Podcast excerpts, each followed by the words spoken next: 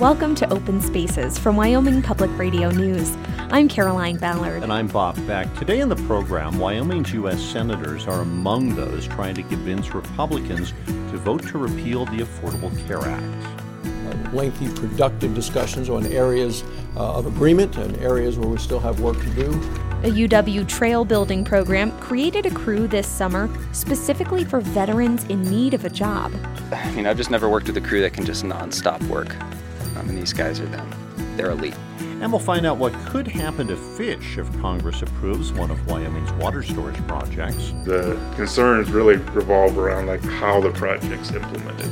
Those stories and more are coming up on Open Spaces from Wyoming Public Radio News.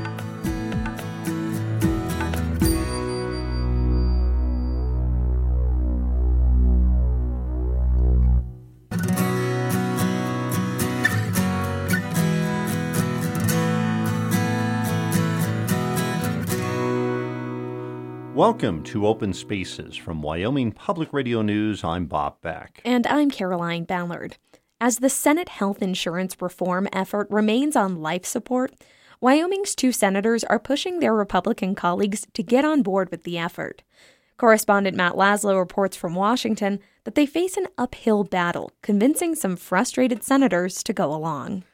Senator John Barrasso literally burned the midnight oil on Wednesday when he invited a large group of Republican senators into his office for last minute negotiations on their party's health insurance reform plan. Barrasso emerged late and was the last to address the 30 or so reporters who huddled outside for hours. Well, thank you all for uh, staying around. As you know, we had a very uh, involved meeting. You know who was here, you got to see who came and went. During their meeting, news broke that Senator John McCain had been diagnosed with a brain tumor. That halted the meeting as a senator led the group in prayer. Barrasso says it was a tough blow. And it was a, you know, a shock, uh, the news as it came, and uh, we were all very concerned for him, his health, his well being. Many of us traveled the world with him. He is somebody of incredible credibility, uh, as well as great courage and great character. And if anybody can beat this, John McCain's the man. The news of McCain's health is not only tough for most, if not everyone in Washington to hear, it also makes the job of passing a health bill tougher for Barrasso and other Republican leaders. That's because they need 50 votes to even start debate on the bill next week. Barrasso says while they still don't know what the final package will look like, he's optimistic they can fulfill their seven year old campaign promise to dismantle the Affordable Care Act. Uh, in terms of the substance of the meeting, uh, lengthy, productive discussions on areas uh, of agreement and areas where we still have work to do. We still do have work to do to get to a, a vote of 50, but uh, people are committed to continuing that work, to finding a solution to help uh, the American people who have been living for so many years with the Obama health care law. But other Republicans say Barrasso and other GOP leaders messed up the effort from the beginning by not holding open hearings and by crafting the legislation behind closed doors. Tennessee Republican Senator Bob Corker says he'll vote to move Majority Leader Mitch McConnell's bill forward, but he still thinks it stinks. Taking on sort of a bizarre, like, you know, bidding process, and I, I hope we end up with something good, and I'll, I'll move to proceed to anything that, you know, Mitch wants to proceed, proceed to, but I fear that it's beginning to lack coherency as people, um, you know, again, it's beginning to feel like a bazaar, much like how Obamacare was put together. Maine Republican Senator Susan Collins is refusing to support the measure. She says it's time to go back to square one and sit down with Democrats and hold actual hearings. I've been very straightforward about where I stand. I, I really think at this point, particularly given the divisions in our conference, that we should go back to the normal order, have hearings on the problems with the Affordable Care Act, of which there are many, and see if we can get bipartisan bills. While many Republicans are wavering, mostly because they don't have specifics yet, Wyoming Senior Senator Mike Enzi told his colleagues on the Senate floor that he's fully behind the effort. This isn't just about politics. This is about real people and whether or not they can afford an insurance premium that is, in some cases, higher than their rent or their mortgage payments each month. Even before its passage, my Republican colleagues and I have talked about the danger that Obamacare posed to private insurance markets. With no final product, Enzi still says the GOP has to keep its campaign pledge. We're striking at the heart of Obamacare by removing its mandates and taxes while putting Medicaid on a more sustainable footing. You may have read a little something about the challenges of moving a health care bill forward, but the alternative is to do what our colleagues on the other side of the aisle have done for seven years and watch Obamacare crater. We don't think that's the right thing to do. The House already passed its health care reform bill, and now many vulnerable Republicans in that chamber are wondering if they walked the plank for nothing. Congresswoman Liz Cheney is not in that group. She says Republicans in the Senate need to act and adds that she supports President Trump's call for an outright repeal vote next week that doesn't include a replacement bill. Look, I, uh, I think it's really important if, if we, uh, I would be in favor of a repeal bill that gives us a, a time frame within which to put a replacement into place. Um, but we don't have any choice. It's not like we can just stay with status quo. We've got to do something. And if that's what they've got the votes to do, I could support it and I'd like to see it happen. The Senate is expected to vote on the health proposal as early as Tuesday, even if no one in Washington seems to know what that bill will actually be. For Wyoming Public Radio, I'm Matt Laslo in Washington.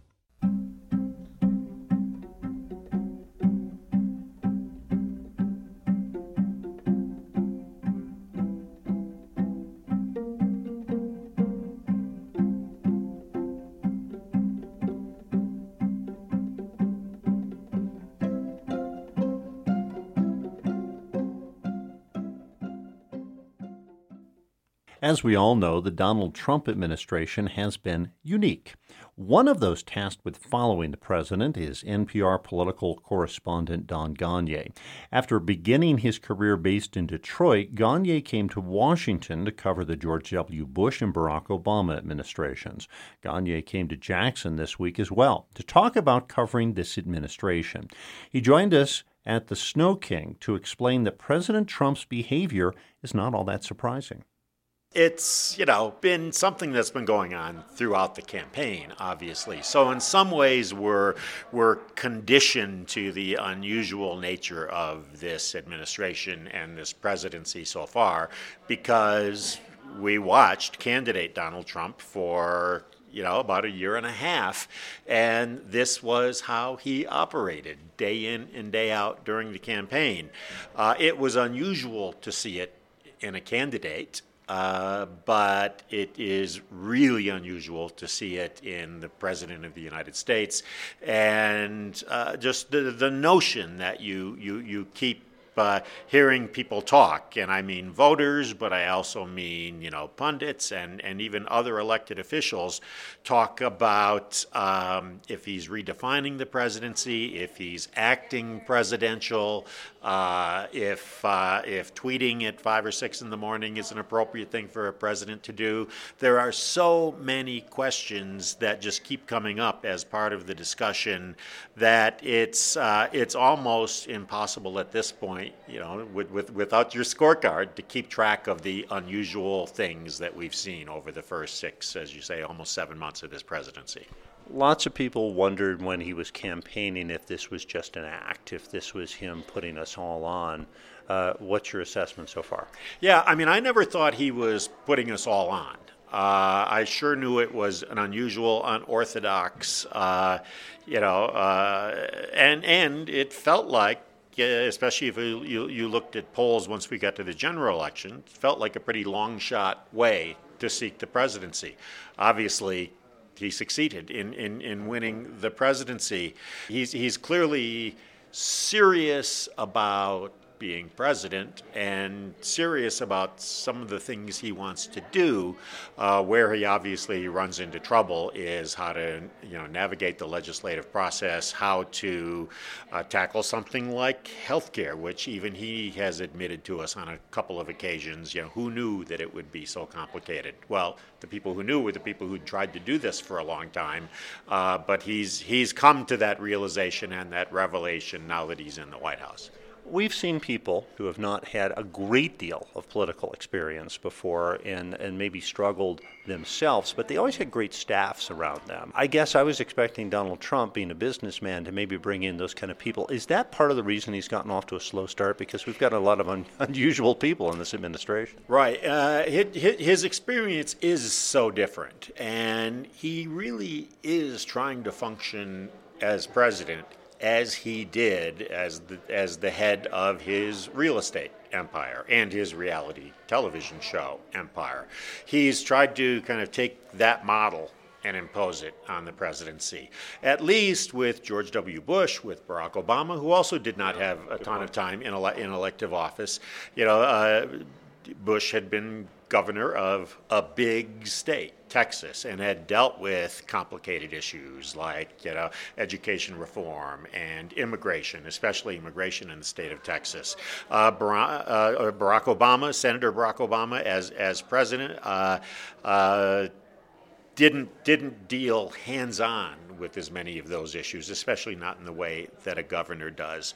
But uh, again, as you said, each of them brought in a chief of staff who knew how to kind of take take control in the White House and control the schedule and control who sees the president and and be very watchful of the president's time. And what we have with President Trump is a chief of staff who is not uh, first among you know equals in the White House, who does not seem to control the schedule and control the flow of, of meetings and information. That, of course, is Reince Priebus, the former former uh, RNC chair.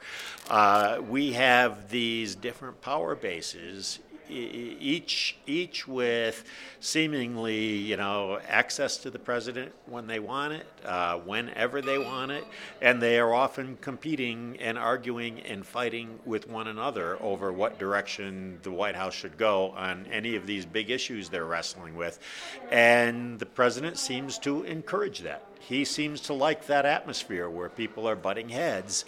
Now, it also means where people are, uh, you know, leaking and uh, looking to undermine the other so that their point of view can come through. And it's made for, uh, you know, kind of a very volatile first few months as we wait to see if all of this settles in in any sort of traditional way. But it sure hasn't yet.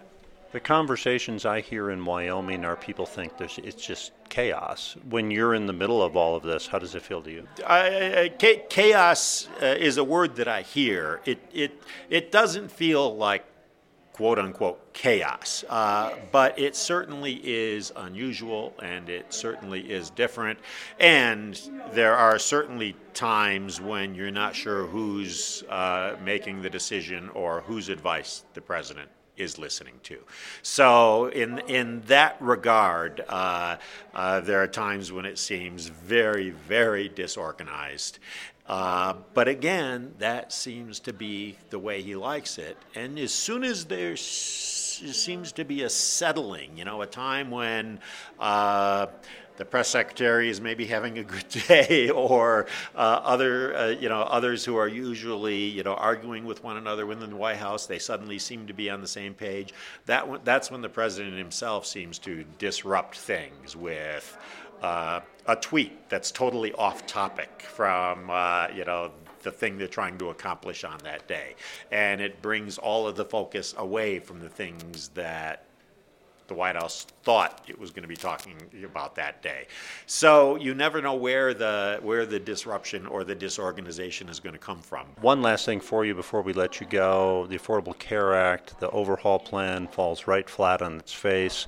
How is this going to be viewed? It does say that um, this is a lot, lot harder than the White House, and I think even even you know Mitch McConnell thought it would be, uh, uh, especially you know getting getting getting something through the Senate uh, that that can win the votes of those conservatives and moderates. And if we look at what's happened in the last week or so, you've had votes fall off both of those ends. Uh, so it's not like he's even able to please either or at this point.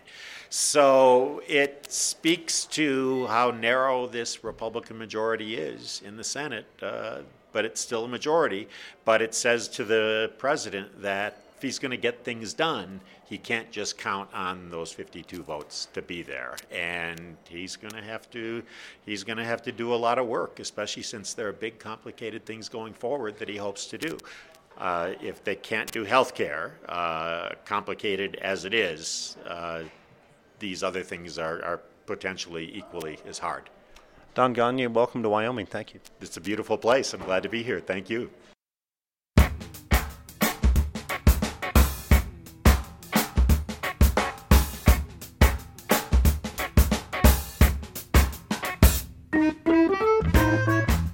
We come back, we'll look at concern over wastewater pits. This is Open Spaces.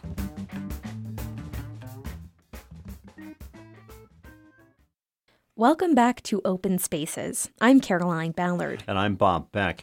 Drilling for oil and gas produces millions of barrels of salty wastewater each day. When it spills or touches farmland, it can render the soil infertile for generations. This is a problem today for North Dakota's legacy oil fields, where companies decades ago dumped wastewater into open pits in farmers' fields. Those pits have since evaporated and spread salt acres from the original sites.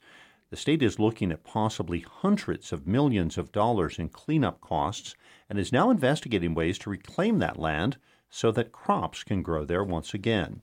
Inside Energy's Amy Sisk reports. Way up in northern North Dakota is an old oil field, active since the 1950s. Hey there, Clark? Yeah, I'm Clark. I meet Clark Stevens on a gravel road near the small town of Glenburn. Just to the east of us, his wheat fields span for acres and acres. In the middle is a three acre patch of barren soil. We're always farming around areas like this, and every year they continue to grow.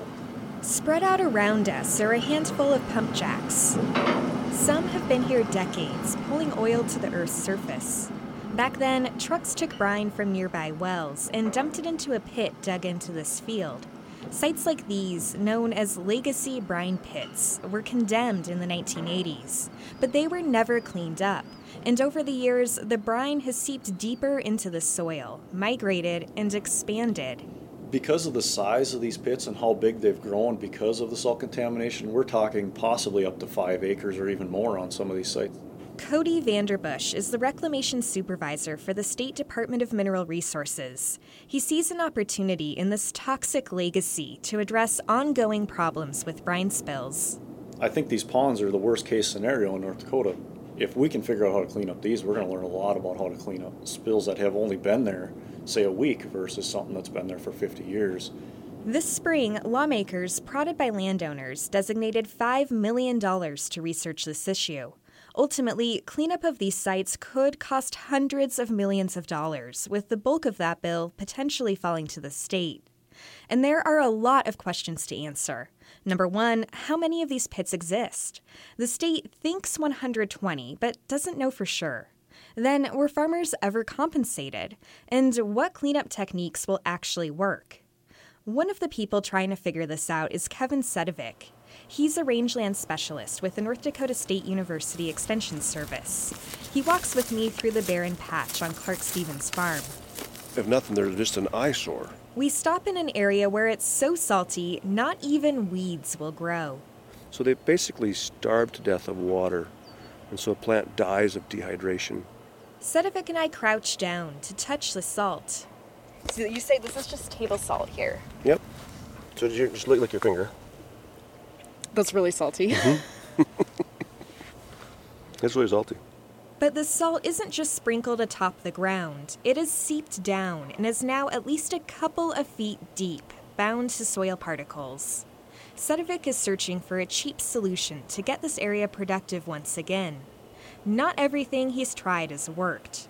What's most promising, he says, is gypsum. It's a calcium based powder that binds to the salt. A good rain draws the calcium and salt deeper into the soil, leaving enough room for the grass's roots to grow. So here's the grass that's still actually surviving. Two thirds of the grasses in this trial are still alive. We at least created a crop that we could either graze, or we could hay for hay production, or we can provide a wildlife habitat. The soil is still too salty for crops like wheat, barley, or soybeans. Sedivec says he hopes to address that with more research. The Northwest Landowners Association is the group pushing the legislature to deal with this issue. Troy Coons is the chairman. He's got a lot of faith in the process. You know, there there's people out there, there's smart people that will start doing some different research and testing, and somebody will come up with something. So that one day, fields like the one Clark Stevens farms will no longer have big empty patches. Any anything you can do to get the land productive again. I mean, you know, you want to leave it for the next generation better than than you had it. And finally, right a problem 60 years in the making. For Inside Energy, I'm Amy Sisk. In Wyoming, the industry still uses open wastewater pits. Newer commercial pits have put up a bond to pay for eventual cleanup, but 11 older ponds have no bonds. The state is now changing the rules to make sure all pit owners pay for reclamation, targeting that loophole for older pits. One pit owner sees the move as unfair and nearly impossible, while another sees it as necessary. Inside Energy's Madeline Beck reports. Wastewater ponds aren't what I expected. I stood on a road surrounded by four of these ponds in Bill, Wyoming, and I couldn't help but admiring the fountains. They look like something that should be in front of a Las Vegas casino, fanning out in all directions, shooting up several feet. Of course, the fountains aren't for looks.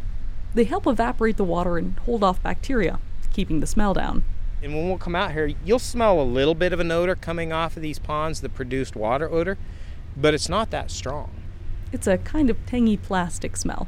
That was Jerry Hamel. He manages this facility called Grasslands Environmental. He's actually a self proclaimed environmentalist himself. He explained it as the wind picked up. What's a better place for me to protect the environment than within the industry to ensure that we are taking care of it? Driving around Grasslands landfill, he stops to show how his operations try to protect wildlife. We see a small bird, a mother killdeer, waddling in front of us, trying to distract us away from her nest. Hamel points out the passenger window. That dark gray and that little bit of green, it's that those dark gray rocks. There's a nest right square in the middle of them. Right here? Yeah. Aha! There they are! when this pond started operations in 2014, Hamel's company paid state regulators a bond, essentially insurance, to cover eventual cleanup costs. Not all of Wyoming's 35 permitted commercial ponds are required to pay this bond, though.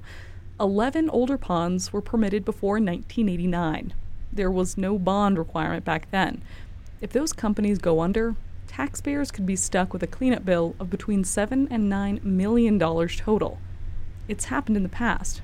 One commercial wastewater pond in Sublette County, Wyoming, had to be remediated by the state at a cost of $750,000.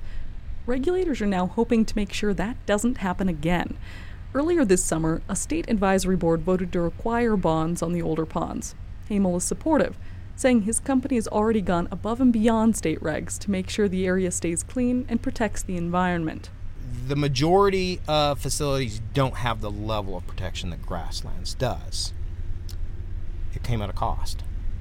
This facility cost about three times what comparable facilities that can handle this much water cost to build. But the new bonds are not good news for pond owner Dennis Lawrence. The bottom line is we don't have the money. We're not in operation. Our corporation has no money.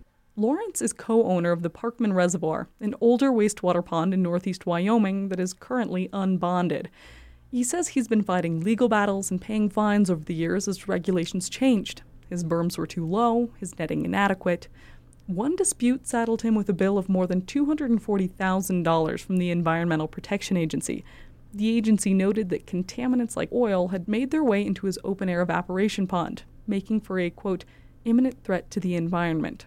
If the state starts requiring additional financial assurances, he says he won't be able to pay. You know, I know it sits back there, don't have the final solution. I've uh, lost many sleepless nights worrying about, uh, you know, being fined, being done whatever, going back to court again. It's not a it's not a pleasant experience.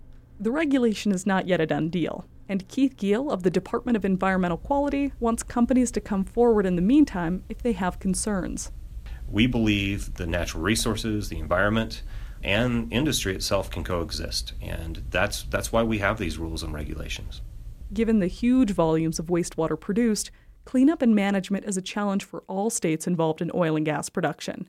Ponds are problematic, but so are injection wells, which have been proven in Texas and Oklahoma to be linked to earthquakes.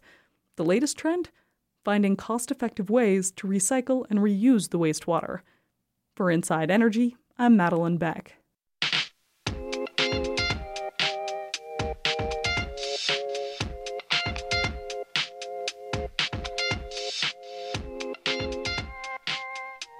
Inside Energy is a public media collaboration focused on America's energy issues. When we come back, we'll look at what might happen to fish if a Wyoming dam is enhanced. This is Open Spaces.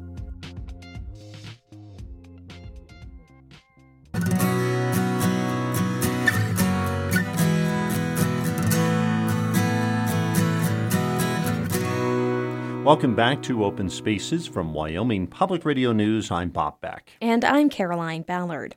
Dubois author and wilderness outfitter Tory Taylor has released a new book called On the Trail of the Mountain Shoshone Sheep Eaters, a high altitude archaeological odyssey. The book is a gripping read about Taylor's personal role in the discoveries of how this prehistoric tribe thrived in Wyoming's highest elevations and how Taylor experimented with a mountain Shoshone lifestyle. He builds and uses their tools and even eats their paleo diet. Wyoming Public Radio's Melodie Edwards has more. I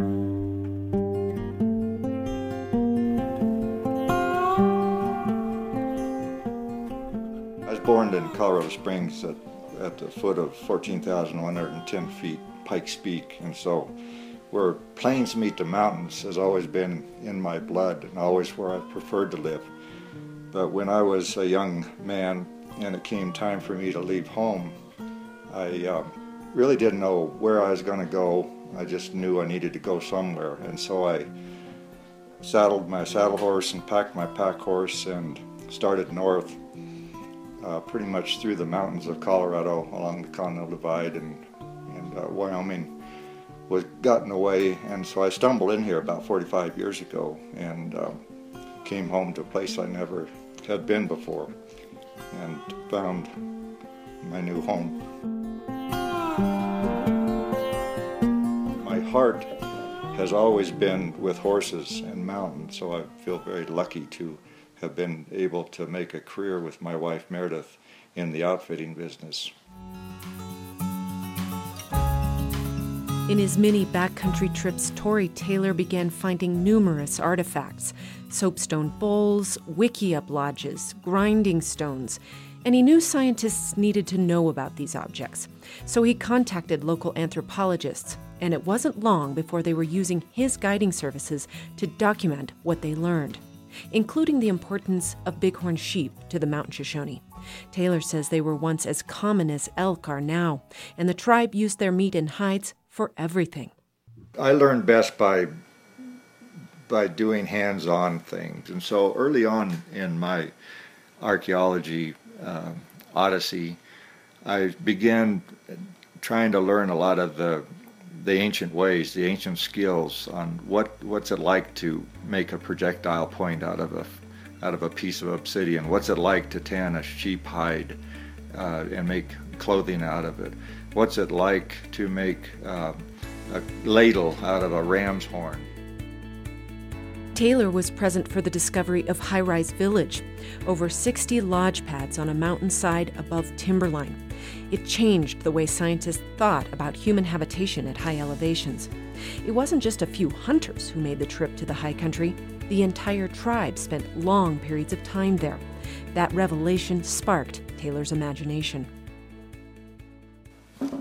over in this area, I've built a display case, and in it I have put different stages of how to make a horn bow out of a ram's horn. I shot this bow hundreds and hundreds of times just practicing and playing with it, and it shoots very, very well. Questions arose more and more well, what exactly did they eat? We knew they were probably mountain sheep and other animals, but what kind of plants are available? And so more and more and more we kept looking at the plant and food resources that were available at high altitudes in western Wyoming. So I thought, well, if it's good enough for them, I want to see if I can do it. So for a six month period, I just started on a what I call a paleo diet. I ate nothing but wild animals and plants from western Wyoming. It's been very well documented in the literature as well as in the archaeology record of, of Mormon crickets being used as food. And so we gathered some of those. That's what these are. They uh, are easy to catch. These were roasted uh, slightly in elk marrow in a hot pan and sprinkled lightly with some Salt Lake salt. People may be a little squeamish about them now, but back in the old days they were a common delicacy. I, I find them delicious.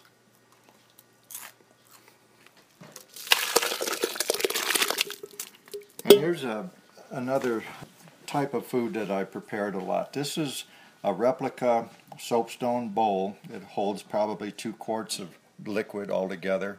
I carved it out of a, a soapstone or steatite cobble I found.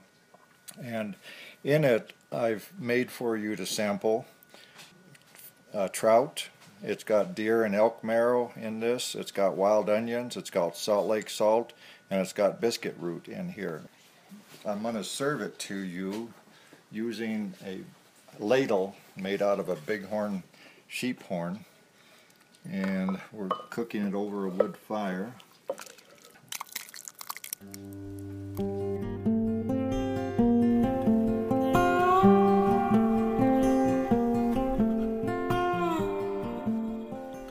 After I, uh, I started eating wild foods only, almost within days, I noticed a tremendous change in my digestive system and in my body.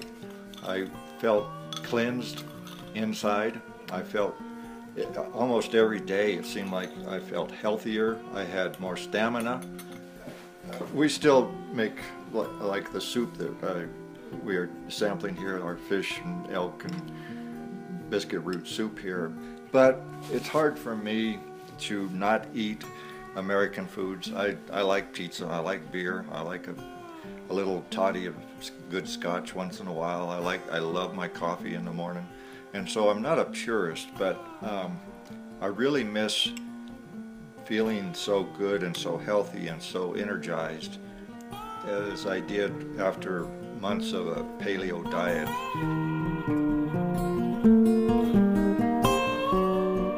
Tory Taylor's sheep horn bow is now on display at the Dubois Bighorn Sheep Center and his book is available on Amazon. For Wyoming Public Radio, I'm Melodie Edwards.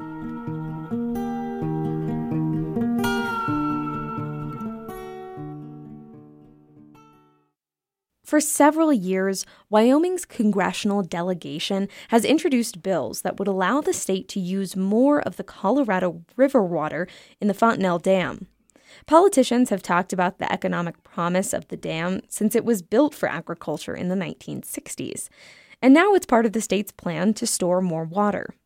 The project wouldn't change the size of the reservoir, but as Wyoming Public Radio's Alana Elder reports, the plan could impact fishing. Trout Unlimited project manager Nick Walrath has a fishtail for almost every bend of the Green River below the Fontenelle Dam in southwest Wyoming. I drive my wife crazy because I'm like, remember that fish you caught right by that tree? As we cross into Seedskadee National Wildlife Refuge, we spot two young bald eagles perched on the bank, looking past us to the yellow bluffs. Wyoming game and fish biologist Robert Keith says this place harbors many kinds of birds, including a population of trumpeter swans that comes back every year. This is their destination, the, the reach below Fontenelle Dam, to winter and complete their life history. Keith says waterfowl flock to Seedskadee because the dam keeps the river flowing year round. You have a lot more water in the system below the reservoir through the, the low water months than you would if the reservoir didn't exist. In the winter months, it's kept from freezing.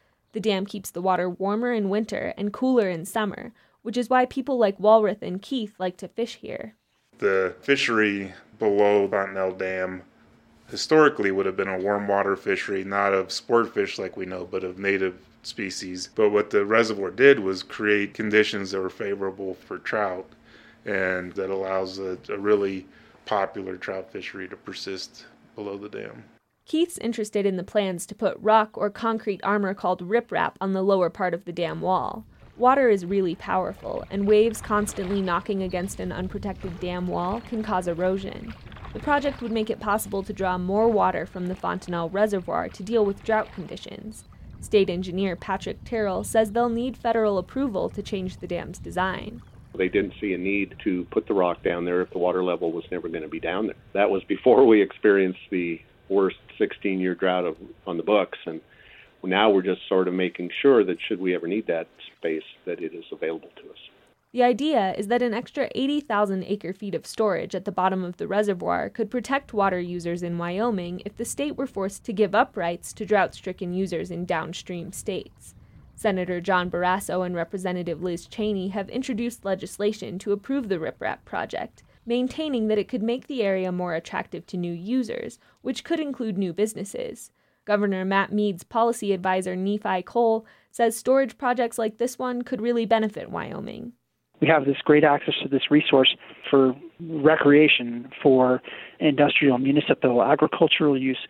Uh, we can use it for beautification, and you know, it's uh, water truly is the most precious commodity we have in the West. And in order for us to be able to utilize it for any use, we have to plan for it.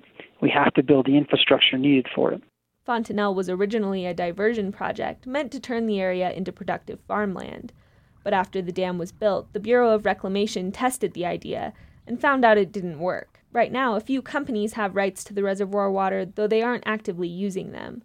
Seedskadee Wildlife Refuge and nearby towns hold others. And then there are the trout and the recreationists who they bring to the river.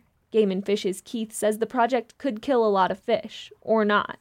It depends on whether or not they decide to drain the reservoir.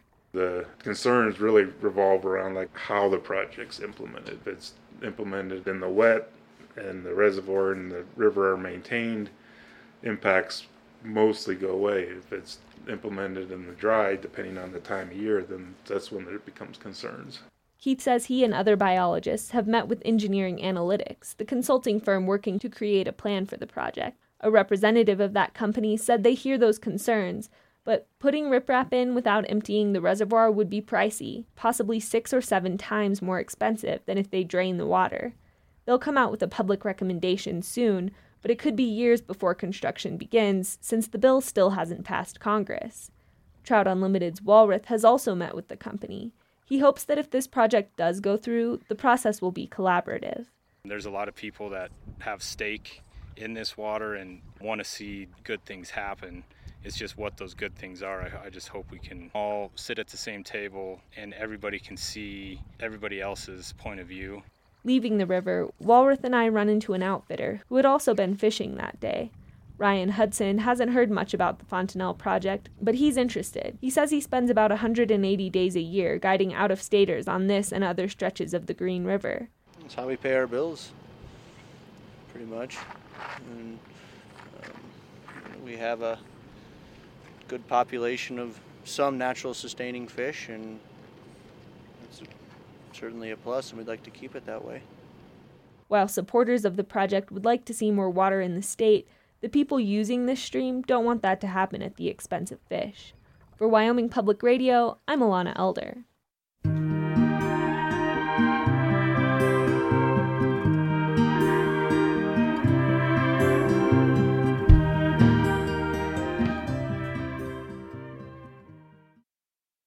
Immigration and Customs Enforcement have stepped up arrests and deportations in Wyoming and Colorado this year, which has kept Berenice Rendon busy. In April, she began her post leading the Mexican consulate in Denver, which works to support Mexican citizens living in Colorado, as well as eastern Wyoming and eastern Montana. Wyoming Public Radio's Tennessee Watson spoke with Consul General Rendon on her recent trip to Cheyenne to visit with Governor Matt Mead, as well as political leaders, law enforcement, and Mexican community leaders. Is this your first visit to Wyoming? Yes, it is. And I understand there's a lot of beautiful places that I need to visit some sometime in the future. Uh, we know that since Trump began his presidency, that there's been an increase in arrests by um, immigration and customs enforcement in Colorado and Wyoming. What does that mean for your your work and the responsibilities of the consulate?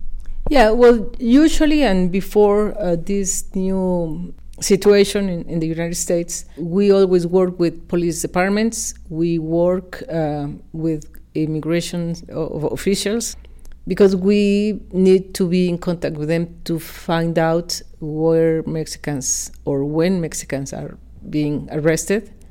And they are supposed to tell us also, according to the uh, Vienna Convention on Consular Relations. Uh, but after this new situation with the government of President Trump, uh, the Ministry of Foreign Affairs in Mexico has instructed us to work even harder so part of our job is to visit also the jails, prisons, detention centers, and um, we have at the consulate we have created what we call a legal uh, defense center. So we are more um, intentionally trying to find out what the situation is and where to allocate our resources for the defense of the rights of, of Mexicans.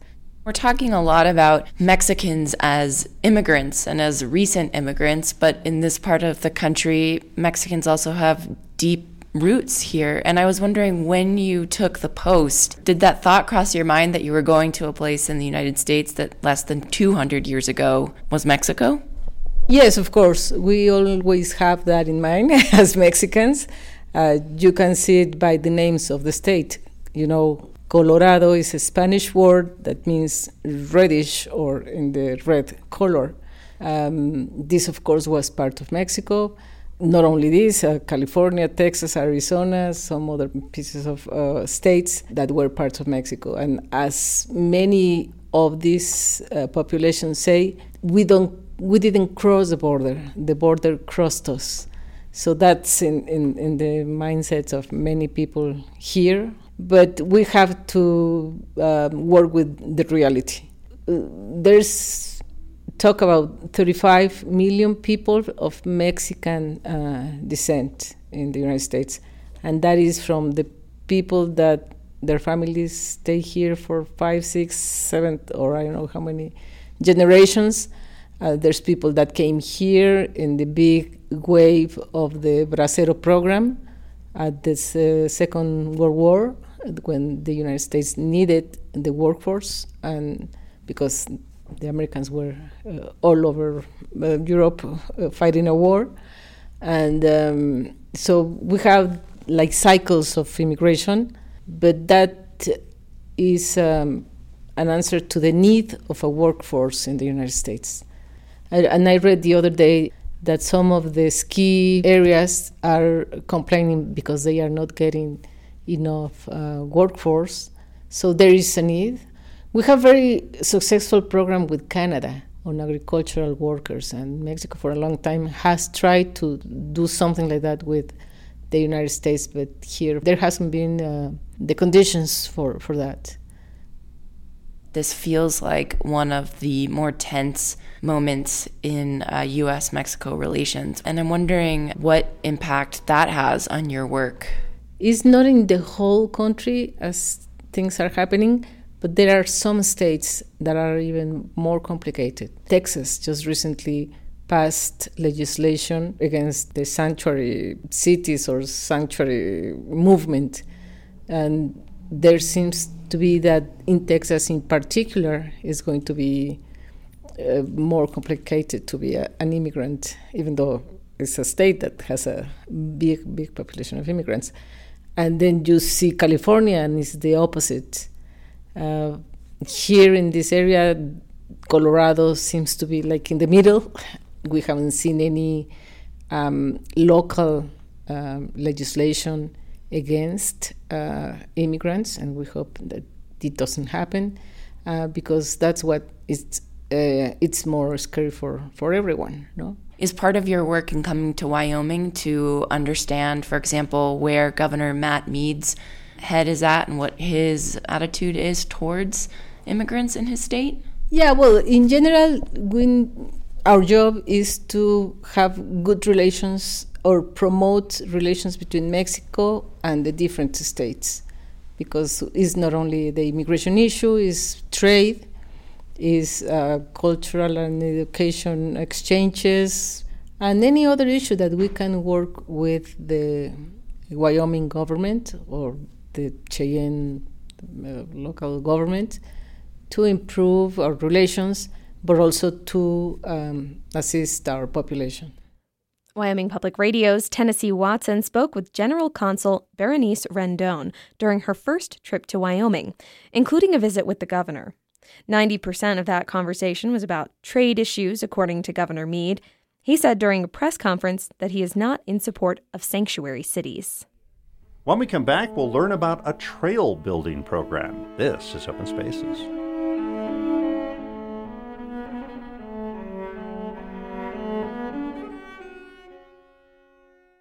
Welcome back to Open Spaces. I'm Caroline Ballard. And I'm Bob Beck. This summer, a University of Wyoming trail building program launched a work crew specifically for veterans in need of a job.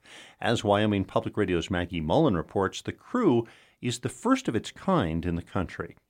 At Curt Gowdy State Park, the Wyoming Veterans Trail Crew is hard at work on a trail called Cliffhanger, a narrow single track with rocky ledges along the edge of a reservoir. Near one of Cliffhanger's sharp curves stands a 20 foot tall dead tree. Crew member Mickey Fennell says it needs to be cut down before it falls on the trail. You know, the first thing you do before you cut down a tree is you look at it and you see which way does this tree want to fall. After the crew determines that, one of the members starts up a chainsaw, and soon the tree crashes down. This summer, there are trail crews working across the state, but this one is different. All eight members are veterans. Despite having developed special skills in the military, veterans have trouble getting hired. Wyoming Conservation Corps Director Patrick Harrington says veterans' high unemployment numbers encourage them to start the program. In 2009, 21 per, or 21.6% of veterans returning from Iraq and Afghanistan were unemployed. Uh, Obviously, that's much higher than the national unemployment average.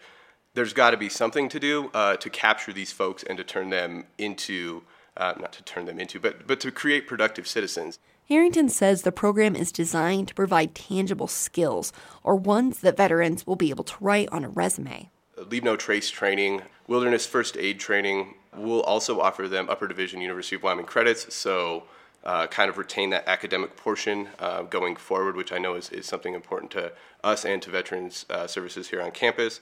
The veterans are learning some of those skills now by maintaining trails.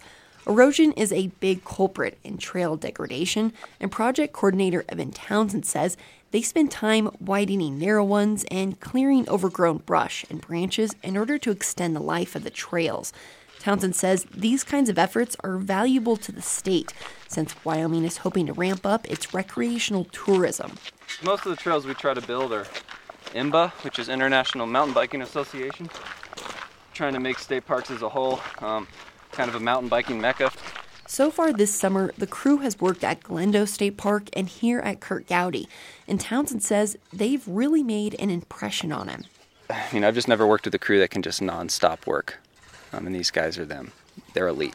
For some of the crew, like member Kevin Wilson, it was the education award that ultimately encouraged him to apply for the job.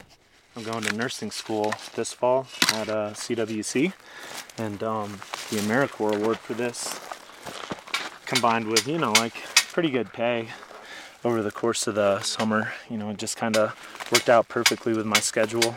The AmeriCorps Education Award is a stipend that can only be used towards tuition or student debt. So, in addition to paying for food and housing, they can get a head start on continuing their education. Wilson says it's a good deal for him and his fellow veterans and a great deal for Wyoming. Because, yeah, I don't think that you could, like, really, I don't know, find people with the kind of work ethic that these guys have, willing to put in the type of hours that these guys are willing to put in and do this kind of arduous work and their schedule is grueling. It's 12 days on, then two days off. And during those 12 days, coordinator Evan Townsend says crew members are living at the work site. We live next to the trail, we are the work. These guys don't get to go home after their 10 hours of work every day, they go to camp. This is typical for trail crews, since work sites are often in remote places. Mickey Fennell says members divvy up chores each night, like counting and sharpening tools, getting water, cooking meals, and washing dishes. Dinner, we all cook dinner on different nights. Me and Zach over here cook dinner on the same nights, and we're the best cooks. And if it's not your night to cook, crew member Aaron Martin says there are a lot of ways to unwind after the long day's work. Go walking around, go fishing. A lot of us uh, work out after work. Martin says that might be the best part of the job, just being outside. It's such a beautiful state, too. I mean, it's just so untamed, it seems. There are a lot of fairly untouched places, you know, that you can go see and be one of the few that have seen, like Sinks Canyon, Wyoming. I mean, like how many people have been to Sinks Canyon in the country or the world? And that's where the crew will head next to continue improving the state's trails. For Wyoming Public Radio, I'm Maggie Mullen.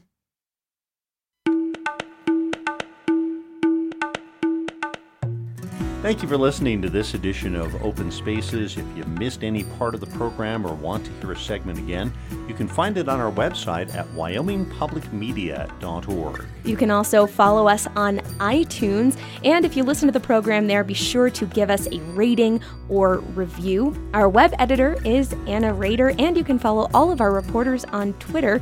I'm at C Ballard News. And you can find me at Butter Bob. Open Spaces is a production of Wyoming Public Radio News.